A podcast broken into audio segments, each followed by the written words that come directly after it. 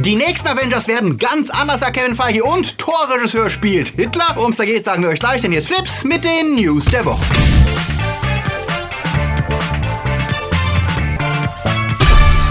Die Themen der Woche. Netflix in der Krise. Zombieland Reloaded. Angriffe auf eure Daten. Will Smith jagt sich selbst. Rocco is back. Per Anhalter in Serie. Superhelden sind Arschlöcher. Und GTA Goes Glücksspiel. Flips wird im Juli unterstützt von unseren Flips Guardians. Sepp Kerschbaumer, Konrad Muhr, Akoya, Anja Scholz, Orno Treibholz, Daniel Schuh, Toni Barth, Alter I und Wir, Dominik Richter, Silko Pillasch, Luca Kamens, Marc-André Schreiber, JFK Faker, Der Twarslöper, T-Unit CB, Sterntor 1, Derby, Nanoska, Christi, Fabio Mattenberger und Dark System. Ein großer Dank geht auch an unsere Flips Junior Guardians. Vielen Dank für euren Support. Wenn dir unsere News gefallen, drück auf den Abo-Knopf. Und für News unter der Woche, folg uns auf Twitter, Facebook oder Instagram. Bam, bam, Double Tap. 10 Jahre ist es her, dass Zombieland zum Überraschungserfolg wurde. Und nach dem verunglückten Versuch, eine TV-Serie aus den geregelten Zombies zu machen, kommt jetzt doch noch ein Kinosequel. Der erste Trailer verrät uns, dass mit Woody Harrelson, Emma Stone, Jesse Eisenberg und Abigail Breslin die komplette Maincast wieder mit dabei ist. Auch wenn sie mittlerweile alle eigentlich anspruchsvollere Rollen gewohnt sind. Trotzdem machen sie den Spaß mit und der Trailer sieht tatsächlich sehr cool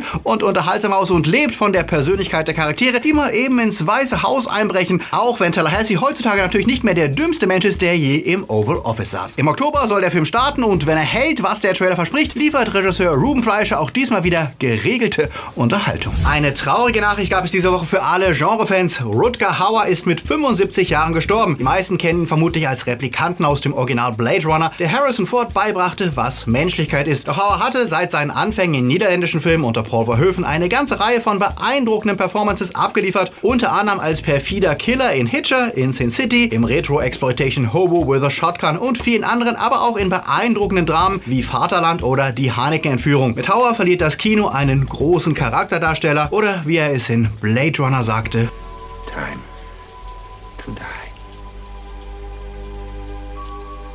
Taika Waititi ist derzeit ja hauptsächlich im Marvel-Universum zu Hause, nachdem er ja gerade den ersten weiblichen Thor verkündete und selbst das Akira-Remake dafür aufschob. Doch dass er immer noch seine subversive neuseeländische Ader hat, beweist sein Projekt Jojo Rabbit, das diese Woche den ersten Trailer bekam. Im Film erfindet ein deutscher Junge zur Nazizeit Adolf Hitler als imaginären Freund, den niemand anderes als Waititi selber spielt. Schwierig wird die Situation zusätzlich, als der Junge erfährt, dass seine Mutter ein jüdisches Mädchen versteckt hält. Das klingt sehr schräg, böse und könnte der spannendste Film sein, den Disney, die den Film von Fox geerbt haben, in diesem Jahr herausbringt. Und ja, sie müssen sich damit Mühe geben, den zu vermarkten, denn sie können es sich ja kaum leisten, Taika Waititi zu verstimmen, wenn er weiterhin ihre Franchise-Filme drehen soll. Wäre der Regisseur irgendjemand anders, hätte Disney ihn vermutlich im Streaming entsorgt oder irgendwo anders. So warten wir mal gespannt auf den Januar nächsten Jahres, wenn er denn auch bei uns starten soll. In den USA ist er schon ab Oktober zu sehen und wir sind sehr gespannt auf Jojo Rabbit. Tales from the Streaming Wars. Und ja, für Netflix wurde es jetzt ernst, nachdem sie erstmal als Verluste an Abonnenten in den USA hinnehmen mussten und ihr Wachstumsziel von plus 5 Millionen weltweit nicht erreichten, sondern nur rund 2,7 Millionen neue Subscriber hinzugewannen. Seit Verkündung der Meldung waren die Aktien 9 Tage lang auf immer neue Tiefstwerte gefallen, was einem Wertverlust von 24 Milliarden Dollar entspricht und ihnen prompt eine Klage der Shareholder einbrachte. Erst am Mittwoch erholte sich der Kurs leicht. Die Investoren teilen wohl die Bedenken anhand kommender Konkurrenz wie Disney Plus und Warners HBO Max, dem bald startenden NBC Streaming Portal und Sky, die dank Game of Thrones und Tschernobyl ordentlich zulegen konnten. Ach ja, und Disney hat für die USA angekündigt, dass Hulu-Kunden Disney Plus einfach dazu buchen können. Netflix braucht also dringend neues Futter, das Kunden bindet, wenn Hits wie Friends und The Office-Lizenzen auslaufen. Und vor allem brauchen sie hochkarätige Serien, die neue Abonnenten anlocken, die es nur bei ihnen gibt. Von Netflix gibt es allerdings auch Positives zu vermelden. Sie droppten letzte Woche die Doku The Great Hack und die ist absolut sehenswert. Erzählt sie doch sehr ausführlich und anschaulich, wie sehr wir durch soziale Netzwerke wie Facebook und Co. manipuliert werden können und wie die Konzerne zur echten Gefahr für unsere Demokratie geworden sind. Am Beispiel der US-Wahl und des Brexit wird der Einfluss der berüchtigten PR-Firma Cambridge Analytica nachgezeichnet, die sich auf teilweise illegalem Wege Persönlichkeitsprofile von fast allen Facebook-Nutzern besorgt haben, um diese dann mit Mitteln der psychologischen Kriegsführung zu manipulieren. Und das im Auftrag der Republikanischen Partei und der Pro-Brexit-Lobby. The Great Hack fasst vieles, was wir schon mal so nebenbei gehört haben, zusammen und zeigt, wie angreifbar jeder einzelne von uns ist und wie ernst die Lage jetzt vor den kommenden Wahlen ist. Absolut sehenswert, könnt ihr The Great Hack jetzt auf Netflix schauen. Das sieht auch die Kritik so, die im Schnitt 7,5 Punkte gibt. Will Smith jagt sich selbst im ersten Trailer von Ang Lees Gemini Man. Der Gag des Films ist, dass Smith als sein jüngeres, geklontes Ich mit dem Look der 90er von seinem heutigen Ich gejagt wird, wobei der junge Will Smith natürlich komplett digital ist, nicht de-aged, sondern wirklich komplett aus dem Rechner. Ob der Film außer dieser Prämisse mehr zu bieten hat, ist noch nicht klar, denn der Trailer zeigt in erster Linie viel Action und das wohl hässlichste Color Grading, das Ang Lee je präsentiert hat. Der Regisseur von Life of Pi und Filmen wie Crouching Tiger, Hidden Dragon war bisher immer für sehr beeindruckende Bilder bekannt. Gemini Man sieht aber eher unspektakulär aus und scheint sich voll auf den doppelten Smith zu verlassen. Ich bleibe also erstmal skeptisch, hoffe aber auf das Beste, wenn der Film dann im Oktober startet. Was meint ihr dazu? Sagt es uns.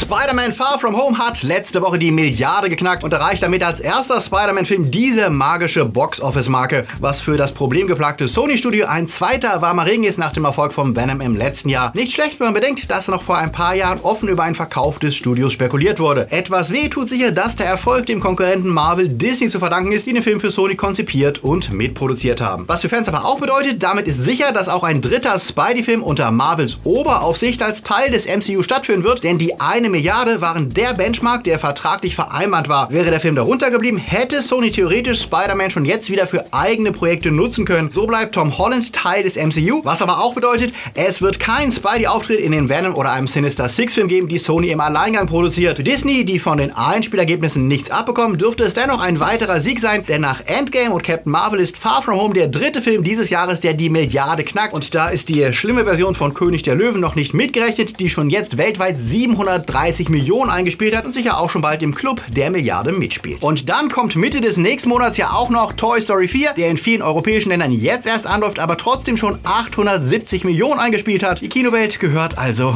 Disney und Sony tut wohl gut daran, die Zusammenarbeit fortzusetzen und seinen Stolz herunterzuschlucken. Und derzeit suchen sie dann auch erstmal einen Regisseur für Venom 2. Wie krass die großen Filme von Disney den Markt dominieren, zeigt die aktuelle Liste der Einspielergebnisse für Juli. Auf Platz 1 und 2 sind Spider-Man und König der Löwen mit jeweils um die 300 Millionen in den USA und schon ab Platz 3 liegen die Einspielergebnisse zwischen 27 und 1 Million. Also selbst ein Platz in den Top 10 des Monats heißt nicht, dass ein Film wirklich viel einspielt, aber wäre gerade Filmen wie zum Beispiel Stuber deutlich mehr Publikum zu wünschen. Nach der Comic-Con haben sich ja die meisten über die Ankündigung von 5 neuen MCU-Filmen plus 5 Serien gefreut, plus die Aussicht auf die Fantastic Four und Mutanten und Blade in Form von Mahershala Ali. Aber gleichzeitig gab es Verwunderung darüber, dass nicht zu Black Panther 2, Spider-Man 3 und Captain Marvel und vor allem nicht zu den Avengers gesagt wurde. Darauf angesprochen sagte Kevin Feige im Nachhinein, ja, Phase 4 wäre nach Endgame eben ein Neuanfang, der darauf fokussiert, neue Charaktere aufzubauen, nachdem wir uns von alten in Endgame verabschiedet hätten. Also gar keine Avengers? Als MTV allerdings nochmal nachhakte, ob er denn schon wisse, wie das nächste Avenger-Team aussehe, antwortete er schon fast konkret. Es wäre ein deutlich anderes Team als das, was wir bisher kannten, mit einigen Bekannten, aber auch einigen Neuzugängen. Und er bestätigte, dass die Filme in Phase 4 natürlich schon die Handlung für das nächste große Crossover-Event einleiten würden, auch wenn er jetzt nicht bestätigen möchte, dass es sich um Secret Invasion oder Secret War handelt, die derzeit heißesten Anwärter in der Spekulationsküche. Er sagte, sie würden derzeit 5 Jahre in die Zukunft planen, also weit über die jetzt angekündigte Phase 4 hinaus bis ins Jahr 2025. Dass die WandaVision-Serie direkt in den Doctor Strange 2-Film reinspielen wird und die Multiversen weiter ausführen wird, schürt natürlich die Vermutung, dass wir es mit der Battleworld-Storyline aus Secret War zu tun bekommen. Dort werden die Avengers, X-Men und Fantastic Four auf einem speziell kreierten Planeten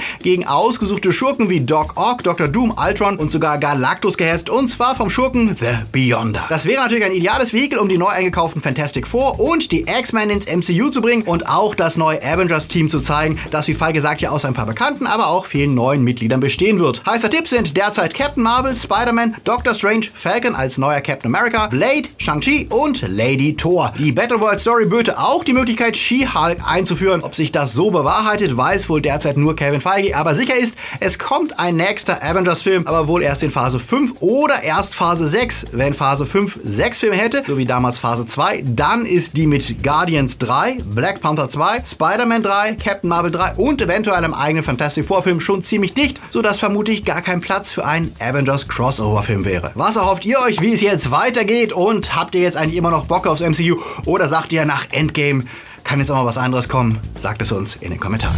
Serien? Was, wenn alle Superhelden Arschlöcher wären? Okay, werdet ihr sagen, das haben wir doch in Zack Snyders Film gesehen, aber das war ja eher unbeabsichtigt. Mit voller Absicht erzählt die Amazon-Show The Boys diese Prämisse und die ist blutig, brutal und niederschmetternd für jeden, der tatsächlich in Superhelden mal Leute sah, die anderen helfen. Seth Rogen und Evan Goldberg, die schon Preacher adaptiert haben, setzen erneut auf eine düstere Comic-Adaption mit garstigem Humor. The Boys erzählt von einer Welt, in der die Helden selbstgerechte Poserstars sind, die sich nehmen, was sie wollen und auch schon mal aus Versehen andere umbringen, weil sie nicht rechtzeitig bremsen beim Fliegen. Die Arschloch-Superhelden nennen sich selbst The Seven und es gibt ein paar Leute, die sie zur Rechenschaft ziehen wollen. The Boys eben.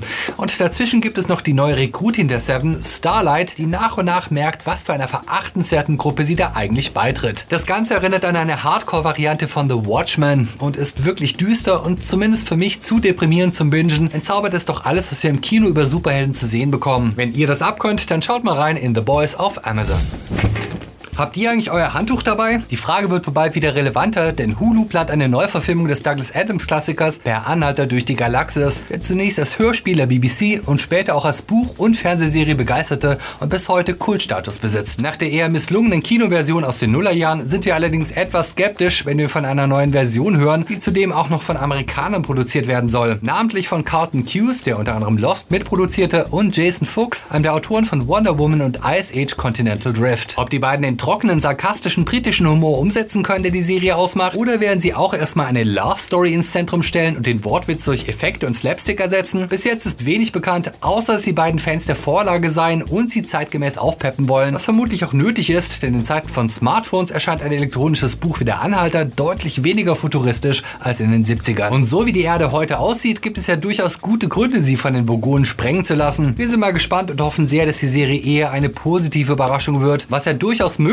ist, für die viel zu früh gecancelte Adaption von Adams Dirk Gently gezeigt hat. Also sucht euer Handtuch und denkt immer daran, was Deep Thought gesagt hat. Kids der 90s trauern ja bisweilen ihren geliebten Nickelodeon-Serien hinterher. Ob Clarissa oder Ren and Stimpy oder Roccos modernes Leben und Invader Zim. Für die beiden letztgenannten gibt es jetzt allerdings eine freudige Überraschung, denn Netflix hat die beiden von Nickelodeon produzierten Specials eingekauft, die von den Originalteams von damals produziert wurden. Im August können wir sehen, wie Rocco und seine Freunde aus den 90ern in die heutige Welt zurückkehren und von der modernen Technik überfordert werden. Und auch Invader Zim verspricht, ganz der Alte geblieben zu sein. Wir freuen uns und sind sehr gespannt nach den coolen Trailern, die diese Woche erschienen sind. Ach ja, und für alle Fans erwachsener Animationen, Netflix hat außerdem die brillante Serie Big Mouth gleich um 3 Staffeln verlängert. Das freut uns sehr. Nintendo versucht nach der eingereichten Sammelklage wegen der vielen ausfallenden und driftenden Joy-Cons jetzt endlich mal zu reagieren und das Problem zu lösen. Zumindest in den USA, wo die Klage eingereicht wurde, wurde der Kundendienst jetzt angewiesen, ohne weitere Schikanen defekte Joy-Cons auszutauschen und bei bereits reparierten den Kunden die Kosten zu erstatten. Was super klingt, aber wohl tatsächlich gerade nur in den USA so gehandhabt wird. Kunden aus den UK oder aus Frankreich, die Reklamationen versucht haben, wurden weiterhin hingehalten. Vielleicht muss ja auch dort und hierzulande erstmal geklagt werden. Dass Lootbox und ähnliches in Service Games den Ruf haben, als illegales Glücksspiel zu gelten, ist nichts Neues. Doch ein handfestes Casino ist dann doch eher selten. Das gibt es seit dem letzten DLC, jetzt auch in GTA Online, denn dort könnt ihr jetzt wirklich im Diamond Spielcasino euer virtuelles Geld verjubeln. Und die Spielerreaktion schwanken zwischen Begeisterung für wie wenig Kohle man dort ewig zocken kann und diejenigen, die dort schon schnell alles verspielt haben und deren Avatare jetzt pleite sind. Und natürlich sorgt ein explizites Spielcasino für neue Befürchtungen in einem Spiel, das eh schon im Ruf steht, die Gamer abzuzocken über die Ingame-Währung, die mit echten Dollar gekauft werden kann. Und während darüber in den USA diskutiert wird, ist das Zocken in über 50 Ländern gleich ganz gesperrt, weil es gegen dortige Gesetze verstößt. In Ländern wie Tschechien, Polen, Südafrika, Thailand, Israel, Griechenland, Finnland, Island und vielen anderen steht die Funktion nicht zur Verfügung und ihr werdet davon abgehalten zu spielen und Jetons zu kaufen. Ein ähnliches Problem gab es auch schon in Red Dead Online, als dort Pokertische eingeführt wurden, aber diesmal betrifft es mehr Spieler weltweit. Die Deutschen allerdings wohl nicht, die können hier also Haus und Hof verspielen, weil die Aufsichtsbehörden hier gerne mal pennen. Na denn, viel Spaß und Pech im Spiel heißt ja Glück in der Liebe. Action gibt es diese Woche wieder in den Starts der Woche. Hobbs & Shaw ist der erste Ableger der erfolgreichen Fast and Furious Reihe und diesmal gibt's nur Dwayne Johnson und Jason Statham, die sich wieder mal zusammenraufen müssen, diesmal um einen kybernetisch modifizierten Gangster auszuschalten, der von Idris Elba gespielt wird. Das klingt reichlich trashig und könnte wie die Filme der Hauptreihe trotzdem wieder jede Menge Spaß machen, wenn man dem Trailer glaubt. Das Einzige, was uns skeptisch stimmt, ist das sehr harte Kritikerembargo. Der Film wird den Kritikern erst am Dienstag gezeigt und erst ab Mittwochabend dürfen Reviews veröffentlicht werden. Deswegen jetzt keine Wertung für Hobbs & Shaw. Anime-Fans haben am 30. Juli Judy jeweils um 20 Uhr wieder die Chance, ihre Leidenschaft auf der großen Leinwand zu befriedigen. Dragon Ball Super Broly läuft dann nämlich in der deutschen Synchro, gesprochen von Tommy Morgenstern, Oliver Siebeck und Kultsprecher David Nathan. So Goku und sein Kumpel bekommen es erneut mit ihrem alten Widersacher Freezer zu tun. Doch dieser ist nicht alleine, sondern wird von dem verschollen geglaubten Saijin Broly begleitet. Bei der Kritik und den Zuschauern kam der Film gut an, mit knapp 7 Punkten im Schnitt der Kritik und 4,5 bei den Fans. Wenn ihr noch mehr News wollt, von Montag bis Sonntag informieren wir euch über neue Trailer und andere Filmereignisse auf Twitter, Facebook und Instagram, also stalkt uns. Und jetzt könnt ihr noch unsere Frage- und Antwortrunde von Freitag schauen, wo wir Katzen essen und auf Phase 4 reagieren. Oder ihr hört euch das ausführliche Review zu König der Löwen an in der neuen Folge vom Podcast Die Männer aus Saal 3. Den Link lasse ich euch unten in der Beschreibung. Und ja, die Hitze macht uns allen zu schaffen, auch finanziell. Deswegen, wenn ihr Flips mögt und dafür sorgen wollt, dass wir im nächsten Jahr auch noch weitermachen können, dann schaut doch mal auf unserem Patreon vorbei und werdet Supporter. Oder lasst uns ein einmaliges Trinkgeld per PayPal da, für ein Eis, für die Miete, für alles Mögliche. Die Links sind in der Beschreibung. Die Timedots, die ihr hier seht, supporten uns schon monatlich und deswegen geht ein Riesendank an sie, genauso wie die Guardians, Junior Guardians und Padawans und die Patronus, die ihr hier seht. Sie helfen mit, Flips zu finanzieren und das ist sehr cool. Wir schwitzen jetzt noch etwas vor uns hin und falls wir nicht schmelzen, dann sehen wir uns schon nächste Woche wieder. Genießt den Restsonntag, trinkt immer genug und seid nett zu anderen, auch wenn sie langweilige Eissorten wie Stracciatella mögen. Aber ich mag Stracciatella. Bis nächste Woche. Läuft. Ja, bei mir läuft's auch.